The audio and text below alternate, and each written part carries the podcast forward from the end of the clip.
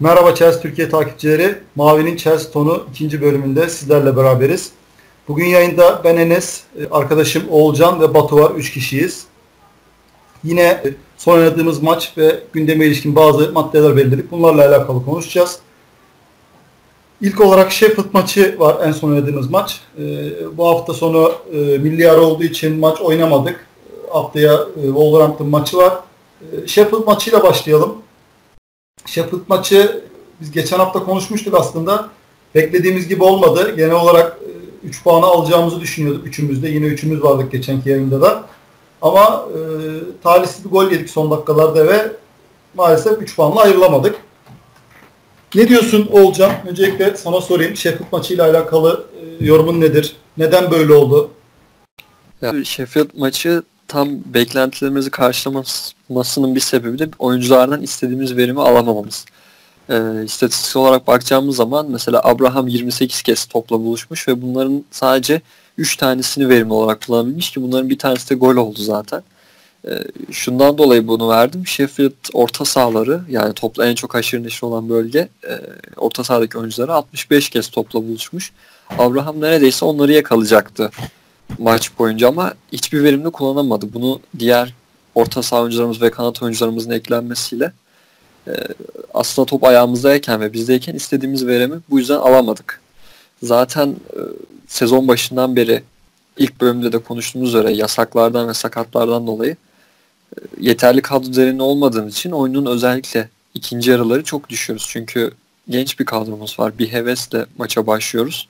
Ama bunu ikinci yarıları getiremiyoruz. Buna da tabii teknik direktörün bir senelik tecrübe olması ve ikinci senede Chelsea gibi büyük bir kulübe gelmesi çok etkili. Ee, nerede nasıl reaksiyon alacağını bilemediği zaman olabilir. Tecrübe konusunda yetersiz kalıyor olabilir ama e, ne olursa olsun transfer yasağı olsa da sakatlıklar çok olsa da gene de umut veren bir takım var. Sheffield'da da istediğimiz 3 puan alamadık ama bu oyunu gördük. Evet. Dediğin gibi bir maçın genelinde e, maça başladığımız performansı yayama problemi var Chelsea'nin bu sene. Diğer maçlarda da aynısı oldu. Sheffield maçında da aynısı oldu. Çok iyi başlayıp e, yani özellikle ilk devre biz baya baya yöneldik ama ikinci devre yavaş yavaş e, performansı gitgide düştü ki e, devrenin sonunda da ikinci devrenin sonunda da gol yedik. Sen ne diyorsun e, Batu Chelsea'nin performansıyla düş, düşme performans düşme sorunuyla alakalı? Abi ben bunu şuna bağlıyorum. Kadromuz çok genç. Özellikle bu sene 4-5 tane belki 6 tane oyuncumuz neredeyse Premier Lig'deki ilk sezonunu geçiriyor. Hani tempoya alışması falan çok zor. Belki Championship'te oynadılar, başka liglerde oynadılar. Pulisic mesela Almanya'da oynadı ama Premier Lig'deki ilk sezonu tempoya alışmakta çok zorluk çekiyoruz. İlk yarlarda sizin de dediğiniz gibi ilk yarlarda çok iyi başlıyorduk Sheffield maçına kadar. İlk yarlarda önde basıyorduk. Çok güzel pasta yapıyorduk, pres yapıyorduk. Sürekli gol de buluyorduk aslında ama ikinci yarıya geçince bir performans düşüklüğü oluyordu. Bütün takım genelinde ama sadece genç oyuncularda değil. Genel olarak bir fiziksel problem var takımda. Sezon öncesi hazırlık kampında bütün oyuncuların vurguladığı şey şuydu. Hazırlık kampımız çok iyi geçiyor. Özellikle yüksek tempoda antrenmanlar yapıyoruz. Özellikle bunu söylemişlerdi bütün oyuncularımız neredeyse. Ama sezon içine geldiğimiz zaman ikinci yarılarda gerçekten çok kötü bir düşüş var. Bunun sebebini ben aslında dediğim gibi gençlere bağlıyorum. Biraz Premier Lig'deki ilk sezonu olmalarına bağlıyorum. Yediğimiz gollere gelirsek Kurtzuma'nın bireysel hatası bariz zaten. Bu sene ikinci bireysel hatası oldu. Gole sebep sebebiyet veren.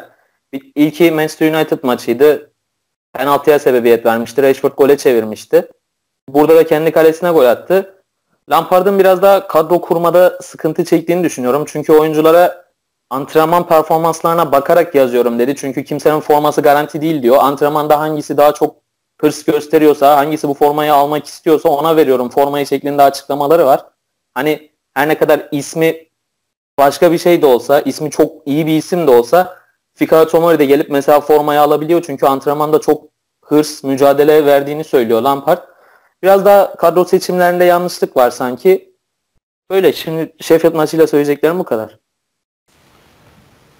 Evet, e, senin de değindiğin gibi e, Lampard'ın tercihleri eleştiriliyor. Bu maçta bir de e, Gilmour'u aldı oyuna. Son değişiklik sonradan oyuna dahil oldu. Genç bir oyuncu. O noktada da eleştirildi Lampard. Yani e, onun yerine işte bir defansif bir oyuncu alabilirdi veya daha tecrübeli bir oyuncu dahil edebilirdi dendi. Bununla alakalı olacağım. Sen ne düşünüyorsun? Gilmour e, çok ateşe mi attı yani Lampard Gilmour'u? E, çok erken mi oyuna sokmuş oldu? E, ne diyorsun bu konuda? Abi çünkü bence fazlasıyla erken oldu. E, Lampard'ı da anlıyorum. Hani genç oyuncularla e, şeyler başarmak çok önemli bir iş. Geçtiğimiz sezon Ajax'taki şampiyon, Ajax'ı Şampiyonlar Ligi örneği gibi hani genç oyuncularla bir yere gelmek çok önemli bir iş. Ama bizim durumumuz Ajax'la şuradan ayrılıyor. Bizim bir e, her konuda altın çizmek zorunda olduğumuz bir yasağımız var. Yani Ajax'ın da tamam gençlerle yürüdü tam ağırlıklı olarak ama çok güzel tecrübeli oyuncuları araya monte etmişlerdi. Yaşlı oyuncuları. Bizde bunu Lampard ısrarla yapmıyor. Yani tabii ki de Rüdiger sakat mecburiyetten dolayı yok vesaire ama e, Alonso'yu yedek bırakması, Willian'ı bir türlü ilk 11'e monte etmemesi, Giroud gibi bir oyuncunun olmaması e, bunlar büyük yani hem ikinci yarıdaki temponun düşüşünde bir sorun e, hem de tecrübe olarak bize negatif anlamda etki ediyor bunların kadroda olmamaları. Yani transfer yasağı var. Senin elindeki kadroyla en iyi yapman gereken bir sezon bu. Yani şunu diyemiyorlar. Diyemiyoruz biz Lampard için. Transferler patır patır yapıldı. Denendi. Lampard olmadı. Görüşmek üzere diyemeyeceğiz sezon sonunda. Diğer daha kötü bir ayrılık yaşanacak. Yani tecrübeli oyuncularla en azından bakın benim transfer yasam varken ben ilk dörde kaldım. Şampiyonlar Ligi kaldım.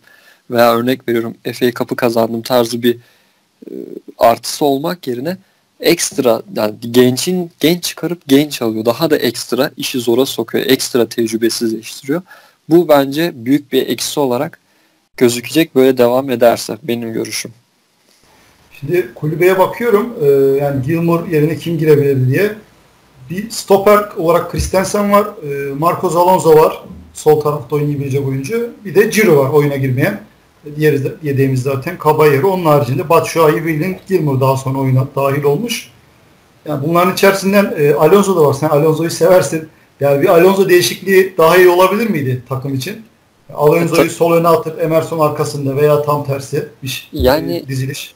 Abi e, Alonso'yu severim evet. E, geçtiğimiz sezonki yaptıkları da ortada evet. Hatta son iki sezon ama e, illa hani arkalı önlü sol kanatta Emerson'la birlikte oynatacak diye bir kaydı yok. Belki savunmayı üçleyip en azından 3 puan, kendi evimde 3 puanı kurtarayım diye savunmaya da üçleyebilir. Çünkü uzun boylu, fizikli bir oyuncu.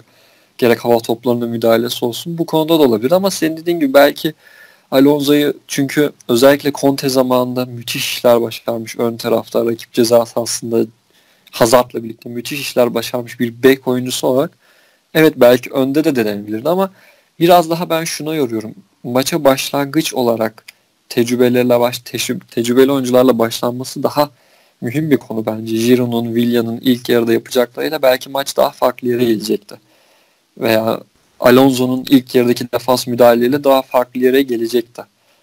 Bir Rüdiger için Lampard'ı çok hani suçlayamayız. Sakat dönecek, döndü deniyor, sakat deniyor. Bir onun için çok suçlayamayız ama geri kalan konuda gene suç olarak demiyorum ama elindeki kadroyla en iyisini yapması gereken bir sezonda bence birazcık iş, kendi işini zoru sokuyor.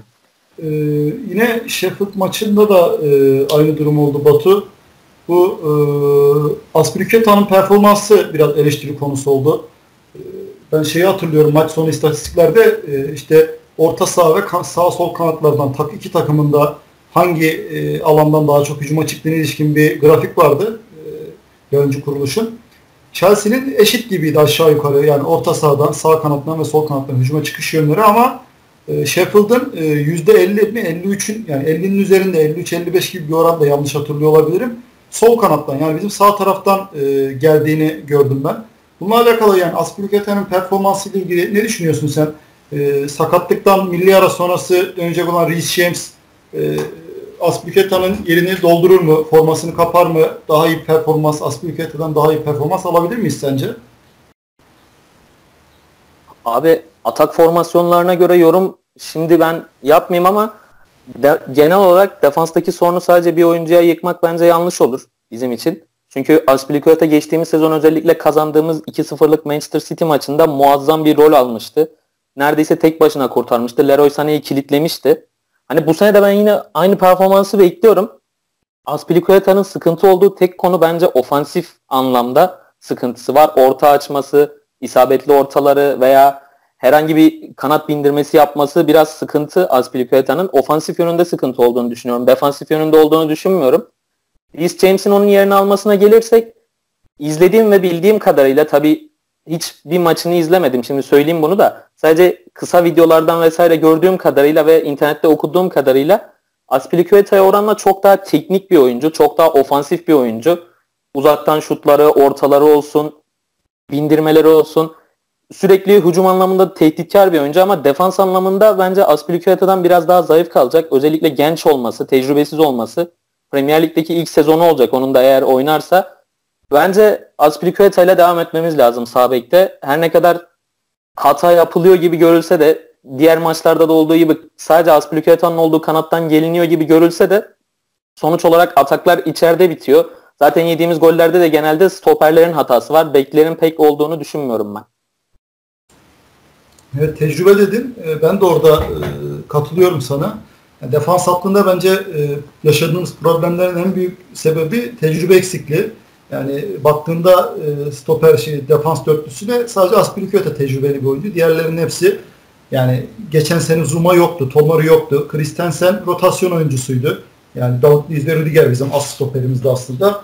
E, rotasyonda kullanılan bir oyuncuydu. Emerson yine yoktu. Aslında baktığım defansımızın Aspilicueta harici hepsi 3 oyuncusu da bu sene ilk defa forma şansı bulan oyuncular.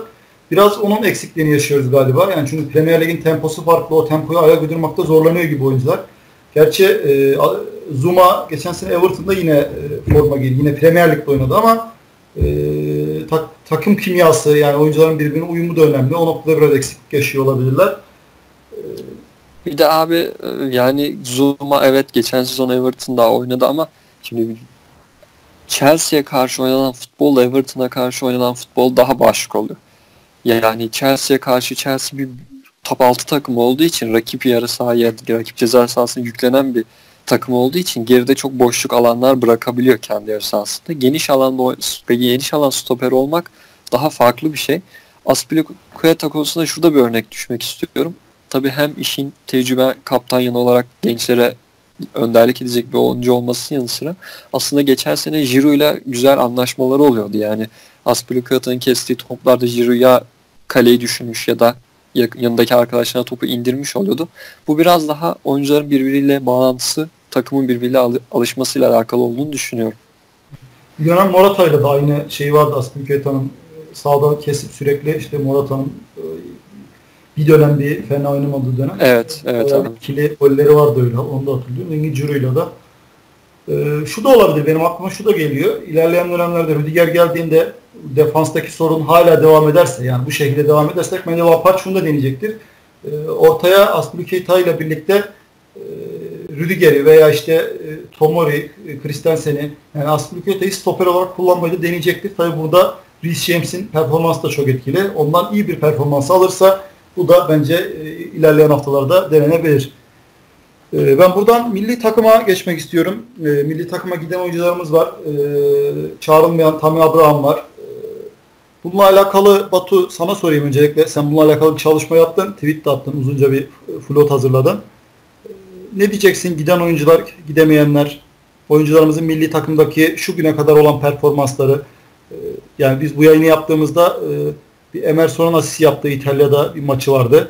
Batshuayi rakipleri zayıftı tabii ama iki gol attı. En sonunda dün akşam Ciro yine Fransa'da skor yaptı. Ne diyorsun bunlarla alakalı? Abi, milli takım konusuna gelirsek son oynadığımız Sheffield United maçında bunu zaten yazmıştım ben. Sheffield United maçında son oynadığımız kadroda o ilk 11'den şu anda 7 tane oyuncumuz milli takımda. Aslında Kovacic de milli takımdaydı ama biliyorsunuz ki sakatlığı üzerine kadrodan çıkarıldı. Giden oyunculardan şu anda en dikkat çeken oyuncu Batshuayi. Her ne kadar sizin de dediğiniz gibi rakip zayıf olsa da golleri buldu. U23 takımıyla da maça çıkmıştı. Yine gol atmıştı ama Lampard tercihini Tammy Abraham'dan yana kullanmıştı. Dün de Giroud yine golünü attı. Bu arada Giroud da Fransa milli takım tarihinin en golcü 3. futbolcusu oldu. Her ne kadar insanlar Giroud gol atamıyor veya nasıl forvet gibisinden yorumlarda bulunsa da sessiz evet, sedasız yine yerlerde yükselmeye başladı. Aynen yani e, bayağı ilginç bir istatistik ya. Yani normalde Ciro milli takımda gol atamamasıyla böyle eleştirilen yani ya işte gol atamıyor mu oyuna katkısı var denilen bir oyuncu ama adam sessiz sedasız 3. sırada yani Fransa tarihinde ki Fransa gibi bir ülkenin tarihinde de en çok gol atan 3. oyuncu olmak kolay bir iş değil. Geçtiğimiz sezon Dünya Kupası'nda 10 3 civarı maça çıktı abi. 10 civarı maça çıktı. Hiçbir golü yoktu falan denildi. Ama işte yine sağdan soldan bir şekilde hazırlık maçları olsun, şey maçları olsun, grup elemeleri olsun bir şekilde çıkıp yine gollerini atmaya devam ediyor. Ve diğer konuya gelirsek Emerson özellikle dikkat çekiyor. Son zamanlardaki Chelsea'deki yükselişiyle birlikte milli takıma da seçildi. Tabi İtalyanlar her ne kadar üçlü defanstan dörtlüye geçişleri falan değişik şekilde formasyonları olsa da yine de Emerson formayı kaptı ve orada bir de asisti var. Emerson'un da yükselişi böyle devam ediyor. Umarım buna devam eder ve önümüzdeki sene herhangi bir sol beye, sol beye para vermek zorunda kalmayız. Evet Kovacic e, biraz üzdü bizi ama çok ciddi bir şey yok herhalde. Yani e, çünkü olsa haberlere çıkardı muhtemelen. Yani muhtemelen belki bu önümüzdeki hafta Wolverhampton maçına çıkamasa da bir sonraki hafta e, formayı bulacaktır. E, Olcan senin ekleyeceğin bir şey var mı? Milli takıma giden oyuncularla alakalı, performanslarıyla alakalı. Yoksa ben şeyi e, Abraham konusunu bir konuşmak istiyorum tekrardan. Abi ben de Abraham'ın milli takım konusuyla ilgili ufak bir yorumda bulunacaktım. Hı. Ee, neden almadığına dair ben de birçok yorum okudum ama aslında e, istatistiksel olarak bir şeyler söyleyeceğim. Yani, yani istatistik, istatistiksel olarak baktığımız zaman e, çok bir verimi olmadığını görürüz. Yani arkadaşlarına top dağıtma, duvar olma gibi durumlarda aslında Giroud'un gerisinde kalıyor. E, çağrılmaması normal ama İngiltere milli takım teknik direktöründe dediği gibi illaki alınacaktır. O noktada evet aslında Ciro daha önde tabii ki e, Abraham'a göre duvar olma takımı oynatmalıydı ama ben de geçen bir e, video düştü timeline'a. Hatta medya hesabımdan attım da tweet atmayı unuttum sonra ben onu. Şu an aklıma geldi. Manchester maçında işte arkadaşlarına e, yarattığı alanlarla alakalı Tammy Abraham'ın. Yani bir analiz gibi bir şey yapmışlar. Aslında Abraham da fena da değil. Yani Ciro tabii e, o duvar olma, takım oynatma, ondan sonra alan açma kenar oyuncularına konusunda dünyada 3-5 sayılı oyuncudandır ama sanki Batshuayi de şey Batshuayi diyorum pardon Abraham da o konuda e, çok da kötü değil. Sen ne diyorsun Batu e, Abraham'ın çağrılmamasıyla alakalı bir e, İngiltere teknik direktörünün e, açıklaması da vardı. E, ilerleyen dönemlerde milli takım formasını giyerken görebilir miyiz Abraham'ı? Abi bence ben geçen de söylemiştim bunu. Harry Kane var çağrılan 9 numara yani forvet bölgesinde.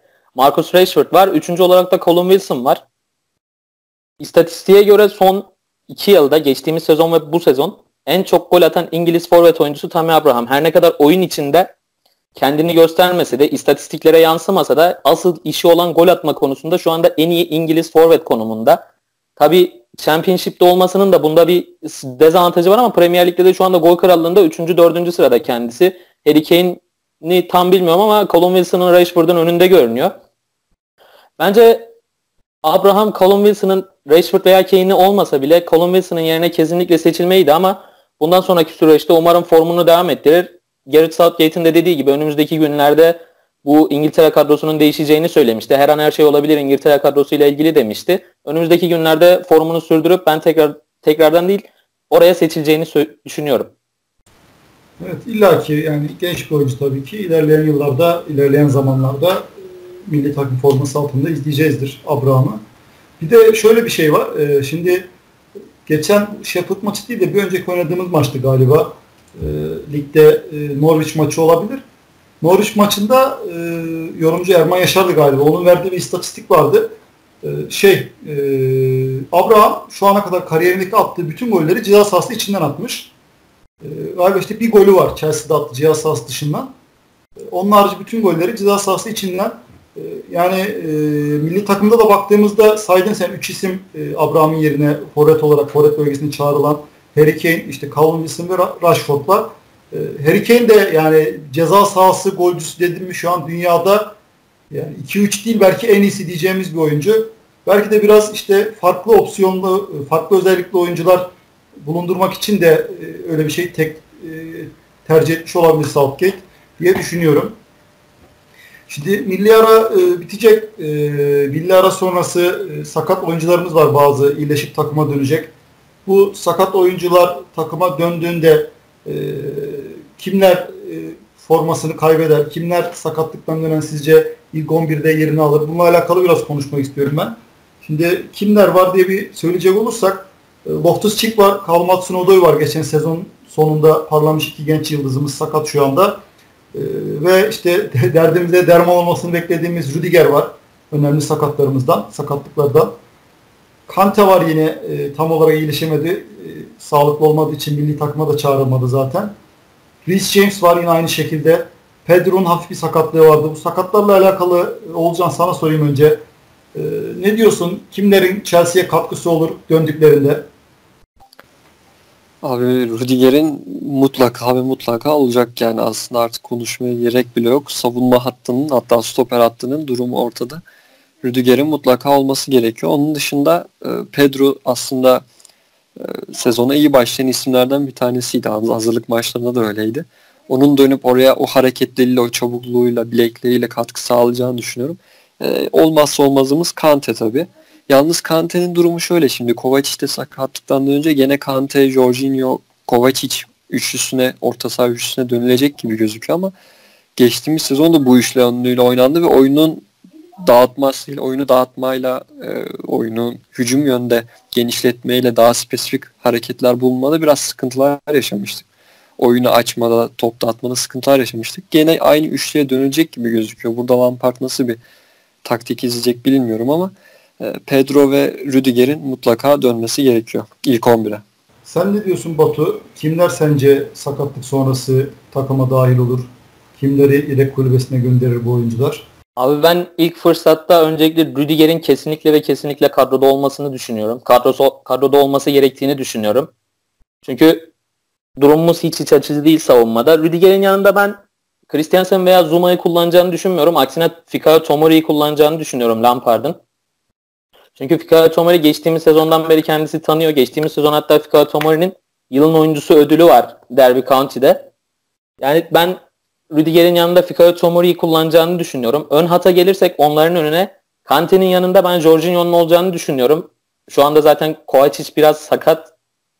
Ne, ne zaman döneceği belli değil. Jorginho hazır durumda. Kante'de ufak bir sakatlığı var ama milli aradan sonra atlatacağı söyleniyor. Milli aradan sonra kadroda olacağı söyleniyordu. Çünkü Sene başından beri aslında Kante yok. Ben bir yandan da maçlardaki düşük temponun sebebini buna bağlıyorum. Çünkü gerçekten muazzam bir dinamizmi var. Oradan oraya her yere koşuyor. Her şeyi yapıyor. Aslında bu biraz da buna bağlı. Ön tarafa gelirsek Tammy Abraham ve Mason Mount'tan kesinlikle vazgeçeceğini düşünmüyorum. Sol kanada muhtemelen Callum Hudson-Odoi iyileşince o gelecek. Sağ kanada Pulisic son zamanlarda ikinci yarıda özellikle bütün oyuncular bir oyundan düşüyor. Ama Pulisic ekstra bir düşüyor. Ben Pulisic'te sanki William veya Pedro'yu yer değiştireceğini düşünüyorum. Sağ bek konusuna gelirsek de ben bir süre daha Aspilicueta ile devam edeceğimizi düşünüyorum. Evet bakalım milli ara sonrası ben de e, en kritik oyuncunun herkes Rüdiger'i söylüyor ama Kante olduğunu düşünüyorum. Yani Kante'nin takıma %100 bir Kante'nin dahil olmasıyla Chelsea'nin bu özellikle tempo sorununun çok büyük ölçüde azalacağını düşünüyorum. Çünkü dediğim gibi hem ofansif hem defansif manada. Yani Kante ilk çıkışı e, defansif orta saha oyuncusu olsa da şu anda iki yönlü de oyun oynayabilen biraz da Sarri'nin e, tornasından geçince e, elinin altından geçince bu özelliği biraz daha e, törpülenmiş oldu.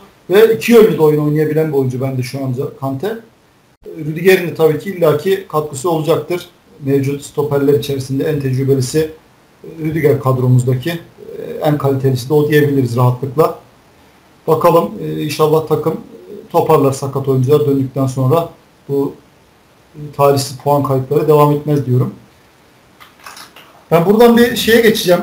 Ee, bir, bir zaman Twitter'da bir hashtag açmıştık nasıl Chelsea'li oldunuz diye. Yoğun katılım olmuştu. Bununla alakalı e, hesabımı açtığımda ben işte 3 sene öncesinde çok soru alıyordum. İşte niye Chelsea, işte ne alaka Chelsea, Chelsea nereden çıktı falan gibi böyle işte DM atanlar, mention atanlar falan hesap biraz büyüdü. E, işte e, artık bu tarz şeylerle çok karşılaşmıyoruz ama ben yine sorayım size e, nereden geliyor bu Chelsea sevgisi? Nasıl Chelsea'li oldunuz? Nasıl kulübe bağlandınız? Olcan senin hikayen nedir? Abi benim hikayem aslında tek bir kişiyle başladı. O da efsanemiz olan Drogba ile başladı. Tesadüfen onu izlemiştim ve hangi takımda oynadığını merak edip e, milli takımda izlemiştim kendisini ve aynı hangi takımda oynadığını merak edip e, araştırmıştım. E, Chelsea'yle orada tanıştım. Orada sempatimi kazandı. Orada Drogba'yı takip edeceğim diye haliyle paralelinde Chelsea'yi de takip etmiş oldum. Aynı zamanda forma rengi de o zamanlar çok hoşuma gitmişti. Benimki çok basit ama başlangıcı bu şekilde oldu. Batu sen nasıl Chelsea taraftarı oldun? Chelsea sempatizan oldun? Abi benimki aslında 2008 yılına dayanıyor. 11-12 yaşında falandım o zamanlar. Şampiyonlar Ligi finalinde biliyorsunuz Manchester United'a yenilmiştik penaltılarla. Ee, üçüncü penaltı veya ikinci penaltı için John Terry gelmişti bizde. Sonra talihsiz bir şekilde ayağa kaymıştı ve penaltıyı direğe vurup kaçırmıştı. O penaltıyı kaçırdıktan sonra yere bir çöktü. Dizlerini, başını dizlerinin arasına aldı. Orada bir pozu vardı. Beni çok etkiledi. O gün bugündür bir duygusal bağ oluştu aramızda. İşte o gün bugündür böyle Chelsea takipçisiyiz, hayranıyız. O gün bugündür maviyiz diyelim. Ee, evet ben de kendi şeyimi anlatayım. Benim de e, lise yıllarıma dayanıyor biraz. O yıllarda işte Chelsea'yi tanıdım, takip etmeye başladım, sevmeye başladım. O dönem işte e, açık kanalda yayınlanıyor. TV8'de yayınlanıyor. Eski TV8'de Premier Lig. Oradan işte Chelsea'nin maçlarını izliyordum falan. Birçok maçı izliyordum ama benim Chelsea'yi sevme sebebim aslında benim böyle e, kafamdaki yani ben teknik direktör olsam oynatacağım dediğim futbolu o dönem Chelsea'nin oynaması. İşte e, güçlü orta sahalar, fizikli Essien, Balak, Lampard gibi kenarlarda hızlı oyuncularla ondan ileride yırtıcı bir forvet, bitirici bir forvet e, bulunması. Yani tam böyle aklımdaki ondan sonra oyun oynuyordu Chelsea. Öyle bana sempatik gelmeye başladı. İşte yıllarca da takip ettik. E, hesapla alakalı da ben daha önce şeyi takip ediyordum. Yani e, lise yıllarımda, üniversite yıllarımda bir blog vardı. Yazan da kimdi bilmiyorum. Tanışma şeyim olmadı. Chelsea Türkiye blog spot diyor. Yani o yıllarda bloglar meşhurdu. Şimdiki gibi işte Twitter'ın, Instagram'ın falan bu kadar yaygın olduğu yıllar değildi. E, blog kapandı. Böyle bir şey oldu yani. Ben şimdi Chelsea'yi takip etmek istiyorum Türkçe bir kaynaktan. Chelsea ile ilgili haberlerden kaçırmak istemiyorum. Haberdar olmak istiyorum ama yok yani böyle sırf Chelsea ile ilgili bilgi alabileceğim bir yer. E dedim böyle bir yer madem yok ben girişeyim buna. Bu işin altına girdik. İşte 2016'da bu Twitter hesabını açtık. E, o zamandan bu zamana da devam ediyoruz. Arkadaşlarla beraber. Benim hikayem de bu şekilde. Ee, Birçok şey konuştuk. Bayağı da oldu. Ben beklediğimden de uzun bir yayın oldu. Ee, var mı ekleyeceğiniz bir şey? Haftaya şeyi konuşmadık. Wolverhampton maçı var. Ee, onu da son olarak bir değinelim. Yani Sheffield maçını konuşmuştuk maçtan önce. Sizce ne olur Wolverhampton maçı? Yani Wolverhampton dişli bir rakip, zor bir rakip. Geçen sene Premier Lig'in en sürpriz, en iyi çıkış yapan ekibi diyebiliriz. Yani beklenenin üstünde performans sergileyen ekibi de en iyi. Ee, ne diyorsun Olcan? Wolverhampton maçında ne yapar Chelsea? Abi aslında Sheffield maçından daha zorlu geçecek bir mücadele. Ama e, biraz da şuna değinmek, şunu söylemek istiyorum. Wolves'in bu yaptığı çıkış bence pek sürpriz değil. Çünkü teknik direktörleri çok tecrübeli bir isim. Onun dışında yani bireysel olarak, takım olarak değil de bireysel olarak oyunculara baktığımız zaman gerçekten üst seviyede kurulu bir takıma sahipler. İşte Raul olsun, Jota olsun, Dan Tonker, Ruben Neves gerek yerden gerek uzun havadan paslarda ayaklarına mükemmel hakimsinler. Bunları da takım olarak iyi harmanlayan bir teknik direktörleri var. O yüzden işim, işimiz hiç kolay değil. Ne kadar istediği puan seviyesinde olmasa da şu an Wolves ama e, işimiz gerçekten hiç kolay değil. Ben son olarak e, hem bu maç dahilinde hem genel sezon dahilinde şunu belirtmek istiyorum. Ee, belki sıktık ama evet bunu söylemekten sıkıldık ama evet çünkü transfer yasağı başımızın belası. Bundan dolayı olabileceğimiz en iyi yerde bitirmemiz gerekiyor. Yani ilk 6, ilk 8 buranın dışlarında kalırsak herhangi bir Avrupa'da olmazsak transfer edeceğim. Evet büyük kulübüz evet Premier Lig'de oynuyoruz. Ee, Chelsea her zaman büyüktür ama yine oyuncu transferlerinde bunun etkisi çok fazla oluyor. İşte Arsenal bunun bir örneği yani Şampiyonlar Ligi'ne katılamadığı için çok elit düzeyde oyuncular alamıyordu. Aynısını yaşama imkanımız olabilir. O yüzden ben e, genç genç oyuncu kazanmanın her zaman ben de taraftarım. Sonuna kadar destekliyorum ama bu sezonun o sezon olduğunu düşünmeyenlerdenim. İleri hücum hattının kanatlar Pedro, Villan, ileride Giroud gibi olması Alonso'nun bir şekilde döndürülmesi, Rüdiger'in en sağlıklı şekilde monte edilmesi bu şekilde devam etmemiz gerekiyor. Çünkü bunlar kendilerini bilen oyuncular yani. Mason Mount Chelsea'de bu sene oynuyor düzenli olaraktan bahsediyorum. Tammy Abraham aynı şekilde, stoperlerimiz aynı şekilde. E, diğer saydığımız oyuncular yıllardır birbirini çok iyi tanıyan isimler artık. Hangisinin ne yapacağını bildiğimiz isimler. E, birbirlerini bildikleri isimler. İşte örnek vermiştik az önce. Aspilicueta'ya Giro'ya çok güzel ortalar kesebiliyordu aslında. Bu sene ne kadar hücumda düşükte gözükse. E, bu kadar birbirini bilen oyuncular var. Bu kadar tecrübeli oyuncular varken bence genç kazanma oyuncu sayısını minimumda tutup hiç olmasın demiyorum. İlla ki Mason Mount gibi oyuncular illa ki monte edilmeli ama en azından onların etrafı tecrübelilerle dolsun ki saha içinde onlara ne yapacakları gösterilsin veya sezonun genelinde tecrübeleriyle en azından talihsiz puan kayıplarını sonlandırmak için bir şekilde e, bu tecrübeli oyuncularımızdan faydalanması gerektiğini, ilk 11'e monte edilmesi gerektiğini düşünüyorum. Hem Wolves için hem genel sezon değerinden değerlendirmem şimdilik böyle. Evet, e, Wolves'un e, geçen seneki maçlarını ben hatırlatayım. Geçen sene e, önce yine aynı şekilde deplasmana gitmişiz biz. Wolves deplasmanında oynamışız. 2-1 mağlup olmuşuz o maçta. İçeride oynadığımız maçta da 1-1 berabere kalmışız. Yani geçen sene biz Wolverhampton'ı yenememişiz ligde. 3 puan alamamışız. Bir mağlubiyet, bir beraberlik var bizim açımızdan. E, Wolves aynı kadroyu korudu. Pek bir kan kaybetmedi. E, tabii geçen sezonki kadar etkileyici başlamadı bu sene lige. 3 puanları var henüz e, ligde. Alt sıradalar şu anda. 17. sıradaki yani baktığımızda küme at, şey, düşme hattının hemen üstündeler. E, ama dediğim gibi aldatıcı olur yani şu an bulunduğu konumuna bakıp da yorumlamak. Güçlü bir rakip. Geçen sezon e, galibiyet alamadığımız bir takım. Tabii tabii abi yani şu an 17. sırada olmaları hiçbir şey ifade etmiyor. Çünkü Premier Lig özellikle aşırı uzun bir maraton. Ee, yani onlar bekledikleri yere illaki çıkacaklardır. Yani tarihsel olarak baktığımızda Chelsea'nin tabii ki bir üstünlüğü var. Son 20 maçına baktığımızda e, bayağı bir Chelsea önde görünüyor şu anda. Yani biz 25 gol atmışız, onlar 7 gol atmış son 10 maçta. Ee, ama dediğim gibi son dönemde farklı bir Wolves var. Batu sen ne diyorsun Wolves'la alakalı ne yapar? 3 puan ulaşabilir mi Chelsea? Deplasmanda da maç. Abi ben lafa şöyle başlayayım. Öncelikle Premier Lig'de ne kadar kötü görünseler de bu takım UEFA Avrupa Ligi'ne 6'da 6 yaparak kaldı UEFA Avrupa Ligi'nde gruplara ve bundan sadece birkaç yıl önce Championship takımıydı. 2-3 yıl içerisinde Premier Lig'e yükseldi ve Premier Lig'den de Avrupa'ya yükseldi. Nuno Espirito ve Portekizli oyuncular genelinde kurduğu muazzam kontratak oynayan bir takım. Ya bizim için şanslardan bir tanesi şu anda defansın belki de bel kemiği olan Willy Boli cezalı olması lazım. Öyle biliyorum çünkü. Ee, ama yedeği var. En azından Real Madrid'den Jesus Vallejo ile doldurmuşlardı galiba yerini. O da pek fena bir oyuncu değil. Ben genel olarak Wolves maçı genelinde Rüdiger ve Kante eğer dönerse deplasmanda bile olsak ben en kötü ihtimalle berabere kalacağımızı hatta ben galibiyetle oradan ayrılacağımızı bile düşünüyorum. Evet bakalım inşallah dediğin gibi olur. 3 puanı alır çıkarız Wolves deplasmanından. Zor bir deplasman. Zor bir maç bekliyor bizi. Sert bir maç bekliyor. Dediğin gibi kontrata çok iyi oynayan bir takım. Bizim de e, çıkılan kontrataklarda defansımızın zaman zaman sene başından beri aksadığını gördük. Umarım daha toparlanmış, Kante'nin takıma dahil olmasıyla e, ki tam kontra atak kesici Kante daha iyi performans gösteren bir Chelsea olur bu anlamda. Ben bitireyim burada. E, diyeceğiniz bir şey yoksa. E, YouTube'da yayınlıyoruz yayınlarımızı. YouTube üzerinden yayınlamaya devam edeceğiz. Diğer platformlara şimdilik geçiş yapmamayı düşünüyoruz.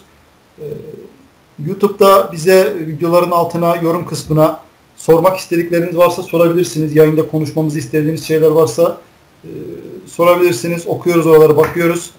Desteklerinizi bekliyoruz. Like atmayı, e, kanalımıza abone olmayı unutmayın. E, biz dinlediğiniz için teşekkür ederim. Üçüncü bölümde görüşmek üzere.